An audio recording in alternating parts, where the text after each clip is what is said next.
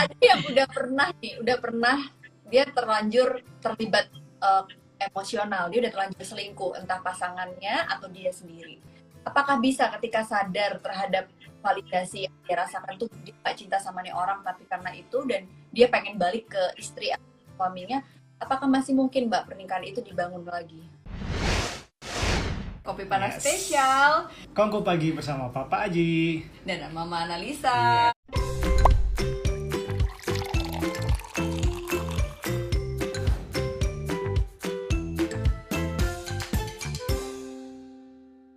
Halo Mbak Gita, halo Gita, halo. Ini kayak banyak banget nih teman-teman yang uh, pada nungguin karena mungkin geret pasangannya untuk ngebahas tentang gimana sih jatuh cinta denganmu berkali-kali dalam pernikahan kita sih dua ya. kali aja udah hebat ya ini aku tuh kayak banyak banget DM yang masuk gimana sih Mbak Nalisa karena kan waktu menikah dengan hmm. waktu pacaran itu beda banget bener ya. nggak sih well sebenarnya uh, sama nggak sih mungkin tiap orang bisa beda ya ada yang sama ada yang beda tapi kebanyakan beda pastinya iya iya iya dan ini tuh kayak uh, kita berdua juga hmm. sebenarnya lagi pengen ngobrol nanya-nanya sama Mbak Vera. Kita pengen konsultasi pernikahan. Psikolog favorit kita.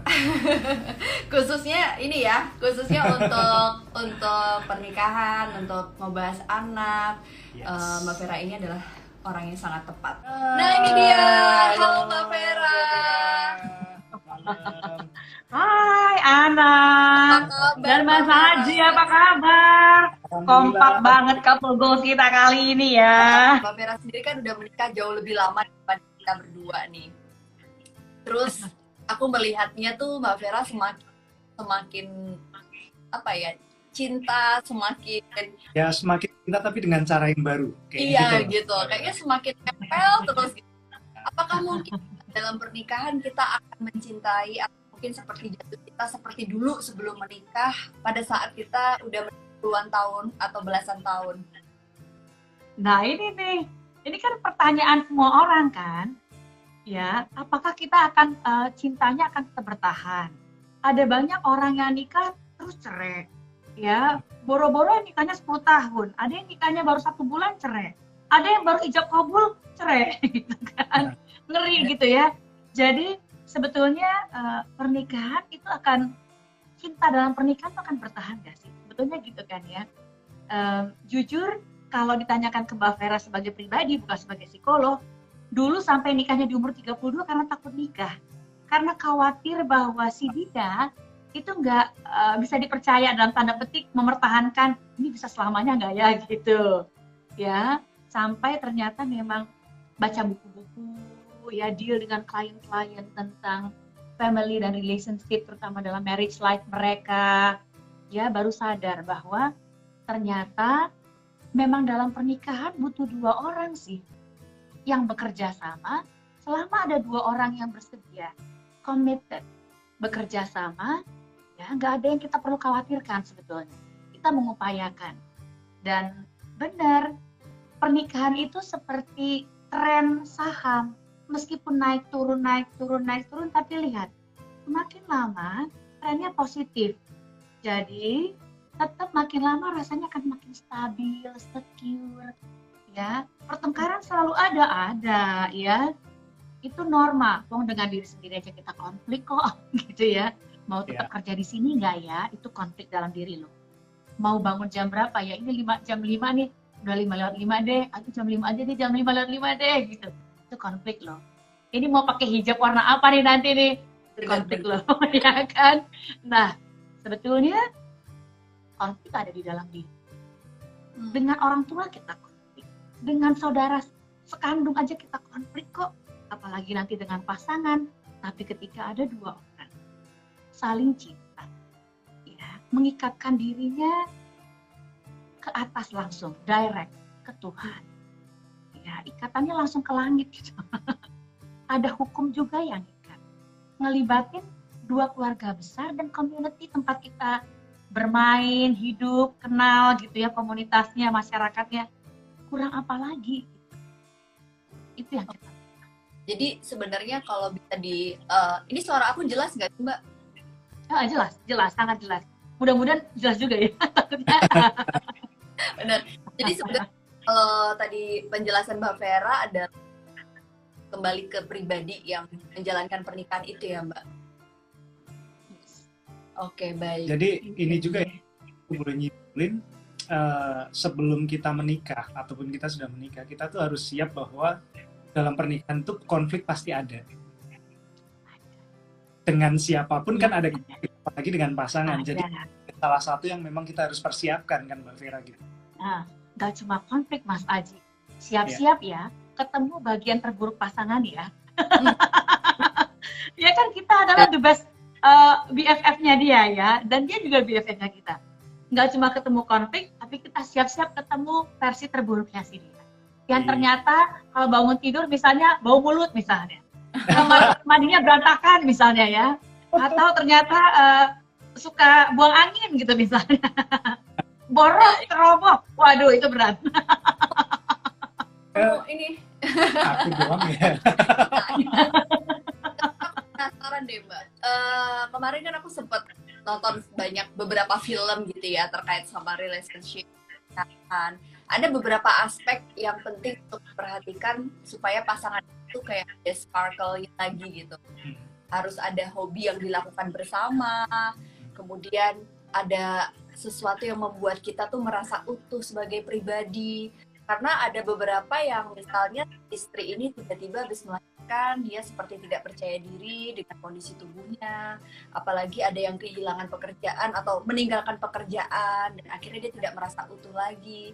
Terus si pasangan ini tuh kayak nggak sadar gitu bahwa terjadi krisis dalam istrinya atau sebaliknya nih si laki ini mengalami krisis tertentu yang nggak dikomunikasikan ke pasangannya. Jadi sebenarnya dalam pernikahan itu apa sih mbak yang perlu kita lakukan supaya kita tuh uh, apakah harus punya hobi sama terus? Apakah kita tuh perlu ada kayak uh, terus seminggu berapa kali gitu? Sebenarnya gimana sih mbak? Itu dia kan. Kita berpikir bahwa persiapan itu adalah persiapan pranikah. Lupa bahwa periode paling panjang dalam hidup kita adalah periode pernikahan itu sendiri. Jadi Hmm. pernikahan butuh dipersiapkan juga sepanjang pernikahannya. Pernah nggak melakukan relationship uh, check up misalnya? Biar Oke. paham bahwa kita sebetulnya puas nggak sih dengan pernikahan? Puas Hmm. nggak dengan pasangan? Puas nggak dengan diri kita sendiri? Itu penting. Kadang-kadang kita nggak ngerti, eh, kita sebenarnya uh, puas nggak dengan pasangan?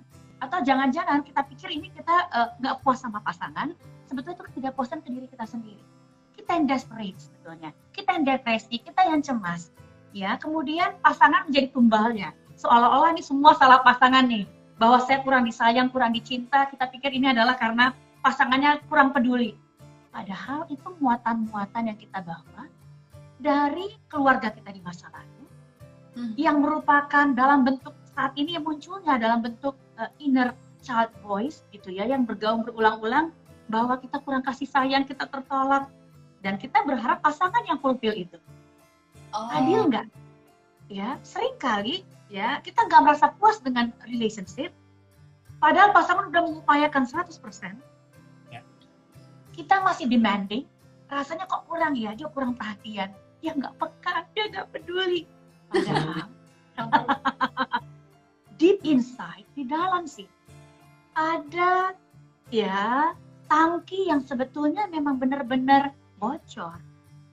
Karena penghayatan di masa lalu dalam keluarga di terdahulu atau pengalaman-pengalaman traumatis nah, saat remaja yang bikin kita jadinya sangat insecure kemudian kita menimpakan semuanya seolah-olah di pasangan nih yang mestinya tanggung jawab. Atau ya komitmen dan trust masih ada nggak di kita? Ini dalam relationship check up akan dicek? Iya iya iya. Trust itu yang seperti apa? Kita percaya nggak sama pasangan? Namun terlebih dahulu kita sadar kita bisa dipercaya nggak? Atau jangan-jangan sebenarnya kita nggak mampu percaya karena pengalaman-pengalaman terluka. Jadi ada psychological pain nggak cuma emotional pain udah psikologis sifatnya yang bikin kita memang mistrust nggak bisa percaya sama siapa pun dan kita pikir pasangan jangan-jangan kita sebetulnya sukar untuk percaya lihat jadi kadang-kadang problemnya adalah bukan di pasangan bukan dalam relationship kita yang sebetulnya masih berproblem, masih punya muatan-muatan yang butuh dibenahi. Itu sebab butuh dua orang nih, saling kerjasama, saling support, kita saling berbenah ya. Ya. Jadi kalau ada konflik, kita sama-sama yuk gitu. Nah, ada nggak? Bahkan ya kalau Mbak Vera lagi punya klien nih, Mhm. ya, yang satu bilang gini, ya dia lagi terpuruk nih, dia lagi benci banget sama pasangan, dia lagi nggak cinta. Pasangannya juga jawab sama, ya ini lagi nggak cinta sama pasangannya. That's very good, saya bilang. Mbak Vera selalu bilang gitu, itu bagus. Anda berdua sama-sama penghayatannya kongruen tentang Anda dan dia gitu. Yang satu lagi sebel, yang satu juga lagi sebel. Artinya kongruen dong, berarti setuju dong, sepakat ada yang butuh dibenahi di antara Anda dan dia. Yang jadi problem adalah yang satu merasa bahwa pernikahannya sembilan setengah level happiness-nya. Yang satu Ah. merasa udah satu nol atau minus ada nggak sih nilainya gitu ya. Nah ini baru nggak kongruen, ini problem. Ya. Kita butuh tangani. Nah eh, itu An, yang kita mesti lihat dalam relationship. Ini yang kita butuh. kita berdua itu tuh kayak ya belum lama lah ya ada beberapa hal yang ngebikin kita tuh sama-sama ngobrol bareng bahkan kita sempat berpikir kita kayak perlu ke Mbak Vera Uli nggak ya atau kita perlu ke konselor pernikahan nggak sih gitu Hmm. aku melihat umur-umur usia pernikahan kayak kita yang 9-10 tahun teman-teman itu tuh beberapa kali udah ke konselor pernikahan dan mereka tuh ngerasa dapat insight positif gitu Mbak Vera Hmm. ketika ada konflik gitu ya ternyata tuh ya sebenarnya kuncinya tuh komunikasi gitu. Nah, waktu belum lama ini kita ngobrol sebelum ke konselor pernikahan, kita ngobrol beneran nih coba nih ya. Ini istrinya yang psikolog agak-agak lagi uh, bingung. coba Padahal sebenarnya ini, kita tuh nggak ada masalah apa-apa. Iya. Jadi kalau dilihat itu ya du, kayak dulu awal pernikahan sampai sekarang itu nggak ada apa-apa. Terus tiba-tiba aja ada sesuatu yang merasa sama-sama dia sih terutama merasa ada sesuatu yang nggak nyaman. Iya iya, gitu, aku aku pengen pengen jujur aja nih teman-teman ya. Kita be genuine juga gitu, pengen supaya Bahwa kita tuh juga punya masalah Iya, loh gitu. kan selama ini kita Itu yang sehat. Nah, sehat. Oh, jadi aku tuh kayak ngerasa Mbak Ana Mas Aji pasangan uh, favorit nih couple idaman kita gitu. Nah, tanpa disadari unconsciousku sebagai psikolog juga mungkin gitu ya Mbak sebagai dia sebagai ibu dari anak-anak. Aku tuh kayak ngerasa kayaknya ada sesuatu deh.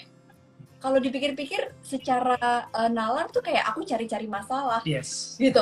Tapi Dari sudut pandang aku kayak gitu, Mbak kayak cari-cari masalah gitu. Tapi sebenarnya setelah kita ngebahas, oh memang kita tuh perlu nih ngebahas ini gitu.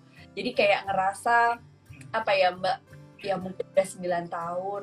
Kemudian kita juga dulu waktu pacaran agak kelamaan gitu ya. Ikutan Mbak Vera, pacarannya kelamaan. Jadi kalau dipikir-pikir 18 tahun bareng orang yang sama ini tuh kalau dibilang cinta gitu. Tapi memang ada yang beda. Aku pengen sebagai seorang perempuan tuh ada sebuah kondisi yang aku feeling desired sama pasanganku gitu mbak. Aku pengen di merasa diinginkan. Aku merasa ini aku ngomong gitu ke dia terus dia kayak what? Kamu tuh cari masalah banget kayak gitu kan. Karena mungkin kita sama-sama sibuk kerja sampai rumah kita juga ngurusin anak ppkm ini kita kayak nggak pernah waktu untuk ngikutin bareng. Dan dulu Dan- hobinya kita kan jalan-jalan, Mbak Vera. jalan-jalan Entah ke mall atau keluar kota, kita hobinya gitu. Sekarang mana efeknya kan mungkin Ah, gimana tuh mbak Mas Adi dan Ana ya. Kalau tadi ketika Ana bilang, ini kayaknya ada, sesuatu nih kata Ana kan ya. Heeh. Terus Ana mengatakan bahwa eh, rasanya ada kebutuhan A, ada kebutuhan B. Tiba-tiba pasangan mengatakan, ih jangan aneh-aneh deh. Merasa divalidasi nggak tadi? iya Perasaan enggak bahwa kadang-kadang lagi nggak divalidasi, right? Ya, lihat ya. Jadi lagi inkongruen kan saat itu. Jadi lagi inkongruen. Yang satu ngerasa lagi punya kebutuhan nih, ya kan? Kebutuhannya kayak lagi butuh diterima, lagi butuh di, di- disayang misalnya gitu. Apa kebutuhannya? Coba deh. Eh, boleh nggak Anda ceritakan sehingga jadi gambaran buat teman-teman yang atau sahabat-sahabat kita yang udah join? Iya ya. Rasanya kayak gini nih. Karena kadang-kala keluhan di awal, keluhan di permukaan, ya nggak selalu menggambar kerutan seutuhnya. Kita bantu liatin ya. Ingat, kita nggak akan bongkar bagian yang sangat dalam, yang anu ya, yang pain atau anu itu enggak. Tapi kita akan lihat ya bagian-bagian yang paling nyaman yang bisa kita buka, oke? Rasanya waktu itu apa? rasanya waktu itu seperti tidak kayak waktu pacaran dulu gitu mbak kayak nggak dipuji-puji lagi gitu kayak nggak dikejar-kejar lagi gitu kayak kayak pengen di pengen di pengen dapat perhatian lebih dari dia gitu ya kan? Dan pada saat itu ya uh, Ana sedang dalam keadaan lelah dan banyak pekerjaan nggak? Itu Bang. yang mesti kita ukur dulu. Banget banget banyak lelah ya artinya ya ingat kita kan bekerjanya di bidang layanan kesehatan. Yep. di layanan edukasi. Tugasnya kita adalah siap mental ya siap mental untuk kasih layanan service. Ketika kita service orang lain tiba-tiba kita merasa lelah kan ada kelelahan banget Ya. Ada kelelahan emosional sehingga rasanya Anda lagi butuh support Anda. Lagi pakai Anda tiba-tiba jadinya. butuh support, right rasanya. Ya, saat sedang butuh support. Ya, Hmm. tiba-tiba kita melihat ke pasangan, pasangan ngerti gak kita butuh support? Sayangnya kan enggak. Karena pasangan kan bukan malaikat. Pasangan bukan orang yang sebetulnya punya kewajiban untuk memenuhi kebutuhan kita akan support, ya. Sampai kita kasih tahu pasangan, Anda kasih tahu Aji nggak pada saat itu? Kasih tahu pasangan. kasih, Eh, kasih tahu nggak akhirnya ngasih tahu akhirnya ngasih tahu tapi dengan Akhirnya kasih tahu, ya kan? Ketika yang Mas Aji mendengar keluhan Mbak Ana, ya gitu kan ya, Mas Aji dengar keluhan Mbak Ana, apa yang Mas Aji rasakan? Ketika ada keluhan demikian, kayaknya kurang Iya. diperhatikan, kurang dipuji, kurang dikejar-kejar, kurang disayang lagi. Apa yang Mas Aji rasakan? Rasanya apa? Ya rasanya aneh aja malahan Mbak Vera. Aneh atau gagal? Lihat, kadang-kadang laki-laki agak sukar loh mengungkapkan apa yang mereka rasakan. Rasanya kayak fail nggak sih memenuhi kebutuhan pasangan atau rasanya kayak lagi dievaluasi dan rasanya nggak memenuhi standar I'm not good enough itu loh rasanya. Rasanya I'm not good enough nggak saat itu? itu kata-katanya pas banget tuh Mbak baca Sekarang kita review Mas Ajinya ya, kita review sedikit. Ya, ingat Mas Aji tuh berapa bersaudara sih kalau boleh tahu? Be- Berapa bersaudara? Eh, aku tiga bersaudara Mbak Vera. Tiga bersaudara, Mas Aji nomor berapa? Nomor tiga paling kecil. nomor tiga paling kecil ya dulu pada saat kecil ya pasti punya kakak-kakak dong di Ya. antara bertiga ini siapa golden child siapa star di rumah aha aku tahu iya ya enggak juga, Enggak juga sih. Semua. Ya waktu kecil ya penghayatan waktu kecil jangan yang udah gede. Waktu kecil dulu. Waktu Hmm. kecil kalau pertanyaannya ke aku aku melihat kakakku yang nomor satu. Ya kan? Betul. Ada kakak kan? Itu Ya. golden child. Ya. dari orang tua. Orang tua sayang semua ya sayang semua lah. Makanya semuanya dikasih makan dikasih pendidikan dirawat penuh kasih sayang. Tapi yang mereka lihat lebih lama yang bikin mereka tertawanya lebih lebih sumringah mata mereka lebih berbinar-binar lihat kakak yang pertama. Ya Ya. kan?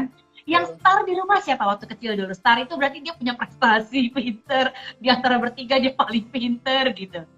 Iya kakak itu paling punya kelihatan punya bakat lah punya secara sikap bakat dan lain-lain. Udah beliau paling-palingnya gitu. Nomor satu lagi. Nah. jadi anak nomor dua dan nomor tiga itu kebagian apa?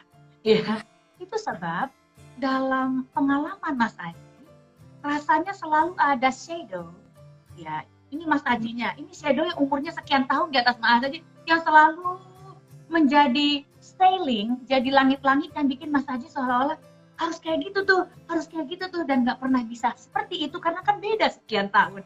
Ya jadi udah beda lab beda path Ya. impactnya apa? Mas Aji akan sangat sensitif ketika merasa bahwa performanya sedang dipertanyakan diragukan perannya sebagai suami sedang tidak dianggap optimal dan gak dikasih skor 100 gitu ya. Rasanya beliau ini emotional button bagi beliau. Itu sebab ketika Mbak Ana cerita sayang aku rasanya kok kayak lagi kurang dapat support kurang dapat perhatian. Hah? Apaan sih kok aneh banget? Gitu.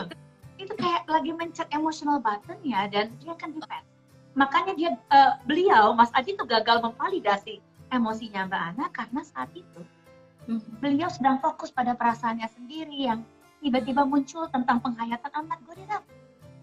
Iya. Ya. Ini Jadi keren besok lain kali kalau Mbak Ana lagi mau curhat, sayang makasih ya, kamu hebat banget, udah gini-gini. Nah, Nggak tahu yang meskipun kamu udah hebat, aku kok masih merasa gini ya gitu. Tapi- what's wrong with me? Jadi tembak aja ke dalam seolah-olah what's wrong with me gitu ya. Jadi Mas Adi nggak merasa dipertanyakan, nggak merasa diragukan, nggak merasa diapa-apakan gitu. Iya mbak. Emangnya mbak Vera tuh ini nih senior nggak bisa bohong pengalaman, pengalaman jam terbang. jam terbang jam terbang Bisa aja nih berdua. Ini couple goals. Ini couple goals ya kita kita semua loh sebetulnya. Eh, banget sih Mbak Vera dari uh, perspektif Mbak Vera sebagai seorang psikolog ya senior aku rekan sejawat aku terus juga dengan pasangan yang suka banget ngeliat keseharian Mbak dengan keluarga.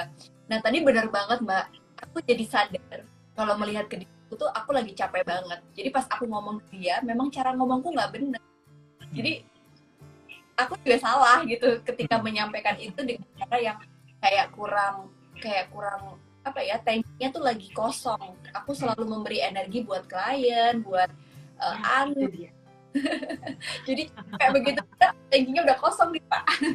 aku penuh Nah, dan ingat Mas Aji butuh ingat punya pasangan yang memang milik semua orang nih ceritanya. Waduh. Karena Mbak Ana kan public figure. Kemudian kerjanya di bidang layanan. Ya. Memang ada saat-saat beliau akan kosong secara emosional. Nah itu nggak ada kaitannya dengan dengan dengan dengan apa namanya performanya Mas Aji sebagai pasangan loh ya. Tapi Hmm. this is about her life. Gitu.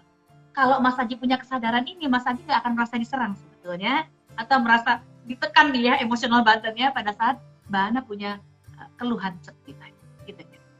Aduh, thank you banget Mbak Vera. keren kita kemarin sih ngerasa memang setelah uh, habis itu dia langsung ngajakin aku buat pergi terus kayak cuma makan mobil terus kita ke hutan pinus ya nggak jelas banget tapi kita ngobrol dengerin uh, dia ngobrol aku ngobrol terus kita nikmatin kayak udaranya waktu itu seger banget dan emang sepi banget di sana gitu kan kita pulang lagi kayak nggak mampir ke mana-mana ya kan lagi ppkm juga kan tapi ternyata habis itu recharge recharge banget aku ngerasanya jadi tadi pagi kerja tuh rasanya kayak udah lebih fresh dan hubungan kita juga jadi lebih baik gitu. apalagi ke anak-anak tapi ya. ini juga sih mbak kita tuh selama nikah alhamdulillah ya tiap ribut mau seberat apa pun tuh nggak pernah lebih dari satu hari mbak Vera bahkan nggak nggak bisa lebih itu bagus. Uh, Dan nggak ada yang fatal kan? Yang fatal-fatal dalam pernikahan ya tadi ada KDRT-nya itu fatal. Ya. Ya perselingkuhan itu fatal. Ya Hmm. orang-orang yang kemudian punya masalah dengan gangguan kepribadian itu fatal. Ya punya adiksi-adiksi tertentu dengan misalnya yang minuman, judi atau apa pun itu fatal. Hmm. Ini kan enggak. Iya, betul. Jadi kalau mau jujur, ya kalau Mbak Vera nge-review ada kalian berdua nih sebenarnya, nanti ini sekaligus membantu teman-teman yang udah join di sini nge-review relationship mereka. Ya, ciri pasangan yang sebetulnya pernikahannya berhasil itu tiga deh. Ya kita nggak ambil yang banyak-banyak deh. Ya, yang pertama kita lihat nih bahwa relasi mereka itu stabil. Hmm. Stabil di sini maksudnya mereka berdua bisa jadi kayak teman betul. Ya, Ana Oke. dan Mas Adi tuh bisa sepedaan bareng. Ya, memang di saat sempat, memang nggak selalu ya segala ya. Menikah bukan berarti kita jadi satu, wah gitu kan ya. Jadi satu orang enggak, bahwa menikah cukup ada kayak kalau istilahnya secara statistik ada diagram tan yang saling bersisi apa berpotongan, udah begitu aja cukup. Jadi ada momen buat sama-sama. Relasinya stabil gitu. Jadi rasanya secure. Ya, yang kedua cirinya nanti punya masing-masing gitu bahwa ya kita eh, stabil nggak rasanya bisa jadi teman nggak sih sama pasangan yang kedua ini yang mbak Vera lihat dari kalian. Relationship kalian berdua itu bikin satu sama lain itu growing. Jadi relationshipnya constructive growing di sini Ana selama dalam pernikahan karirnya tetap berkembang loh. Tetap growing berkembang gitu. Mas Aji juga demikian. Dan secara kepribadian, kalian berdua sama-sama menjadi lebih baik. Dalam versi yang terbaik yang kalian punya saat hmm. itu salah satu ciri pernikahan yang berhasil. Thank you. Dan yang terakhir, itu tadi. Iya, rasanya itu kongruen. Saat si dia lagi kesel, eh gue juga kesel loh, gitu kan ya. Kok kita rasanya lagi berjarak ya sayang? Oh, oh, kayak Mbak Vera sama pasangan kalau kita sama-sama sibuk ya. Sayang kok kayaknya kita lagi berjarak sih rasanya gitu. Hmm. Iya dia juga. Nah itu kan berarti ada sesuatu itu common Ketika satu merasa enggak, I'm fine, I'm okay. Nah ini butuh dipahami. Eh, Ada apa ya kok sampai salah satu merasa tergerus, yang lain ngerasa baik-baik aja. Hmm. ya Yang satu merasa bahwa pernikahannya oke, yang satu lelah, capek. Jangan-jangan Hmm. ada cuma satu orang yang sedang mengurusi pernikahan, rumah tangga, anak hingga beliau kelelahan hmm. unsupported. Nah, itu. tiga ini terlihat kan Yeay. Pure grow itu penting banget merasa growing terus yang kongruen. ketiga kongruen jadi itu ada ciri-ciri kalau pernikahan kalian itu sehat dan relasi kalian terus eh, berproses ya nggak mungkin Berhasil pernikahannya oke Aku mau nanya Mbak Vera ya, Sambil- boleh ya? ini pertanyaan terakhir Ah, kita akan Terakhir jawab sama ya Kak Angel. Ah, jadi gini Mbak Vera, ah, mungkin dijawabnya dari sudut pandang ah, dari laki-laki, dari suami dan dari istri ya. Jadi ini baru rame nih Mbak, di mana-mana tuh banyak berita tentang perselingkuhan Mbak, Hmm. Mbak Vera. ya. Jadi kadang suami istri itu kan masalah pasti ada, kita udah bahas ya. Seringkali berakhir dengan perselingkuhan, Ya. entah dari si laki-laki atau satu ya. perempuan, Itu dua-duanya atau dua-duanya bisa juga. atau Nah. dua-duanya oh iya Jadi meskipun hanya di hati saja itu udah Nah. selingkuh ah, oke pertanyaannya Mbak Vera, gimana sih cara mencegah? Jadi artinya kan eh, mungkin ya buat mereka yang selingkuh itu ketika ada masalah selalu compare dengan orang lain kan. Hmm. Yang nggak ada di pasangannya dia melihat itu di orang lain. Nah gimana sih cara mencegah perasaan-perasaan seperti itu dan misalnya ini dari sudut pandang dari sudut pandang cowok ya Mbak dari sudut pandang suami dan istri itu harus bersikap gimana supaya si suami itu nggak akan berpikiran seperti itu dan akan sebaliknya dan sebaliknya dari Jadi kalau bicara perselingkuhan ini Nah. agak kompleks karena ya ada banyak data yang menyebutkan bahwa perselingkuhan itu kan sebetulnya lebih ber- ber- berkaitan berkorelasi istilah statistiknya berkaitan dengan aspek kepribadian.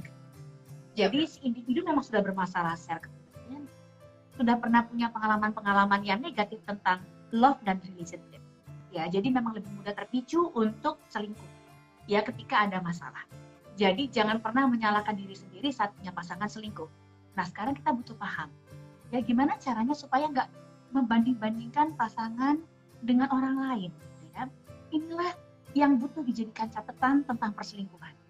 Banyak orang yang menyadari bahwa ya eh, ketika perselingkuhan sudah terjadi baru dia sadar oh ternyata aksi yang dia lakukan itu akhirnya bisa berujung ke perselingkuhan. toh. Hmm. Jadi saya paling suka makanya belajar tentang psikologi karena selalu inline dengan agama, agama apa pun. Ya salah Ya. satunya misalnya kalau saya Muslim kebetulan sama seperti Mbak Ana dan Mas Haji. Mungkin sahabat-sahabat lain uh, punya uh, agama dan keyakinan berbeda, namun semuanya sama kok. Ya bahwa ketika kita menikah, tadi kan ingat perjanjian itu nggak cuma berdua, jangan lupakan. Kita mengikatkan diri tuh ke atas loh, ke langit, ke Tuhan yang punya Hmm. alam dan segala macam. Nah, jadi saat menikah, ya kita sadar bahwa our best friends itu adalah pasangan. Hmm. Bahwa tiap kita punya problem yang paling private sifatnya sekalipun, kalau Mbak Vera bisa gambarkan, ya, mantap nih mbak Vera bahwa ini dia, ya kan? Kita itu sebetulnya eh, ketika punya pasangan, pasangan itu di level circle terdalam sebetulnya. Hmm. Artinya setiap isu-isu terdalam yang kita punya kita share-nya pada pasangan. Nah, Ya. belakangan ini ya sejak ada sosial media dua dekade terakhir ya, orang seolah-olah merasa dekat dengan yang jauh sekalipun bisa ngobrol via uh, direct message kalau dulu bisa WhatsApp atau SMS kalau zaman-zaman dulu ya gitu ya. Uh, betul-betul berpikir bahwa oh ini nggak masalah ini kan cuma ngobrol biasa. Mereka Hmm. lupa dari ngobrol biasalah kemudian nanti kita sadar bahwa ternyata ada kebutuhan emosional yang terpenuhi oleh orang lain yang bukan pasangan. Ya, itu sebab uh, hindari deh relasi yang reguler berkepanjangan bersama lawan jenis yang bukan pasangan kita ya dalam versi apa pun yang obrolannya sudah menyentuh ranah pribadi yang Hmm. bukan profesional. Yang mana yang ranah pribadi? Udah makan belum? Itu pribadi. Udah tidur ya? Sholat tahajudnya udah belum? Itu pribadi. Masa malam-malam nanyain sholat tahajudnya orang lain? Ya, itu kan pribadi. Iya, Eh, iya. curhat atau share humor tapi humornya kok porno ya humornya kok terlalu bahasanya terlalu sensitif dan itu di share kan kan cuma teman tuh sekarang cuma teman tapi ketika sadar bahwa kok ada rasa berbeda ya sudah terlambat untuk menyadari dan menghindarkan diri dari perselingkuhan karena sudah terjadi. Ya. Jadi perselingkuhan itu lucu. Ketika disadari, berarti itu sudah terjadi. Hmm. Makanya Iya, iya. jangan pernah-pernah mendekati situasi menuju ke perselingkuhan. Yang mana Hmm. tuh membina relasi dengan orang yang bukan lawan jenis. Karena tiba-tiba kita melihat, oh orang ini eh, mampu eh, memenuhi semua pemenuhan kebu- apa, kebutuhan-kebutuhan emosional kita karena tadi namanya orang jatuh cinta ya, ngelihatnya pakai kacamata merah muda. Otaknya langsung menghasilkan hormon-hormon kebahagiaan, hormon-hormon pada saat jatuh cinta, sehingga rasanya gini, wah kalau ketemu orang ini kok rasanya excited ya, excitementnya itu beda, antusias. Dia pikir orang tersebut sesuatu yang sangat menyenangkan, padahal otaknya sedang kasih kode, ini nih. Ya. Kemudian namanya juga jatuh cinta. Yang diucapkan sesuatu yang indah-indah. Oh kamu cakepan, kamu ganteng, nggak pernah ada. "Eh, sayang ntar urus anak ya. Coba kamu hubungi gurunya deh. Coba anu deh. Nggak ada ya begitu. Ya obrolannya selalu indah-indah, bagus-bagus, manis-manis, dipuja-dipuji. Sehingga jangan-jangan bukan sedang jatuh cinta sama orang yang selingkuhan atau orang yang kita taksir di luar pasangan, kita sedang jatuh cinta sama ya image tentang diri kita yang terbaru yang diberikan oleh orang yang kita lagi taksir tentang pujian-pujian yang dia berikan ke kita sehingga seolah-olah ini versi kita terbaru yang kita suka yang ini dianggap cakep, dianggap hebat, dianggap kompeten yang pasangan lupa untuk berikan karena udah kelelahan. Itu bagus banget, Mbak Vera keren banget ilmunya. Ada yang udah pernah nih, udah pernah dia terlanjur terlibat eh, emosional, dia udah terlanjur selingkuh, entah pasangannya atau dia sendiri. Apakah bisa ketika sadar terhadap validasi yang dia rasakan tuh dia gak cinta sama nih orang, tapi karena itu dan dia pengen balik ke istri atau suaminya, apakah masih mungkin Mbak pernikahan itu dibangun lagi dari pengalaman Mbak Yes. Vera?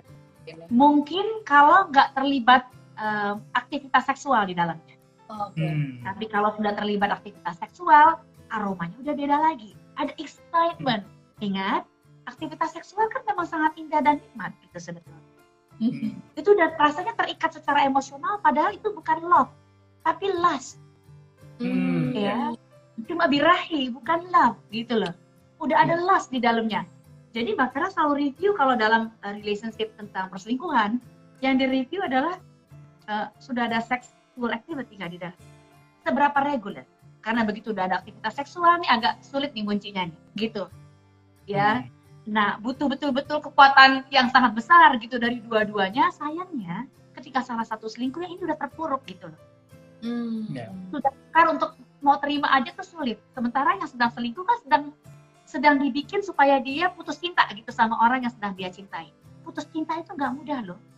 Hmm. Re- reaksi orang saat putus cinta sama seperti reaksi pada saat berduka cita. Responsnya sama. Nah, ngadepin orang yang lagi duka cita sangat berat sama orang yang lagi terpuruk karena diselingkuhi, nyatuin mereka, waduh, Berat. Gak mudah. Kecuali dua-duanya tiba-tiba sadar. Mereka menikah karena apa sih? Salah satunya tadi, terikatnya kan ke atas. Nah, kalau kita ingat itu, tiba-tiba kita sadar. Ya, yuk, kita mau benahin gitu. Gak mudah tapi. Ini nggak semudah ini ngomongnya ya. Nanti yang lagi berproses begini, oh itu cuma ngomong doang, nggak semudah itu memang nggak semudah itu. Ya makanya jangan dilakukan. Ya tapi ah, memang nggak mudah. ya tidak tidak semudah yang kayak di cerita-cerita di sinetron ya Mbak bisa kembali lagi ke mantan ya. Iya, berat.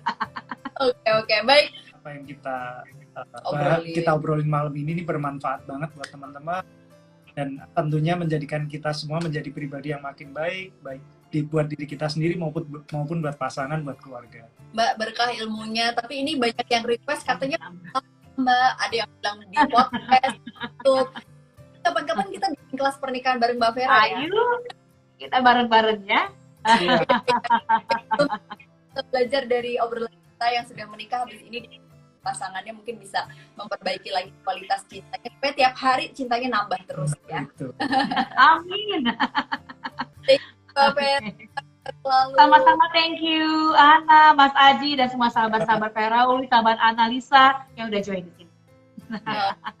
Kita uh, live dulu teman-teman di save di IGTV aku ya terima kasih Mbak Vera assalamualaikum Waalaikumsalam. Bye bye. Thank you.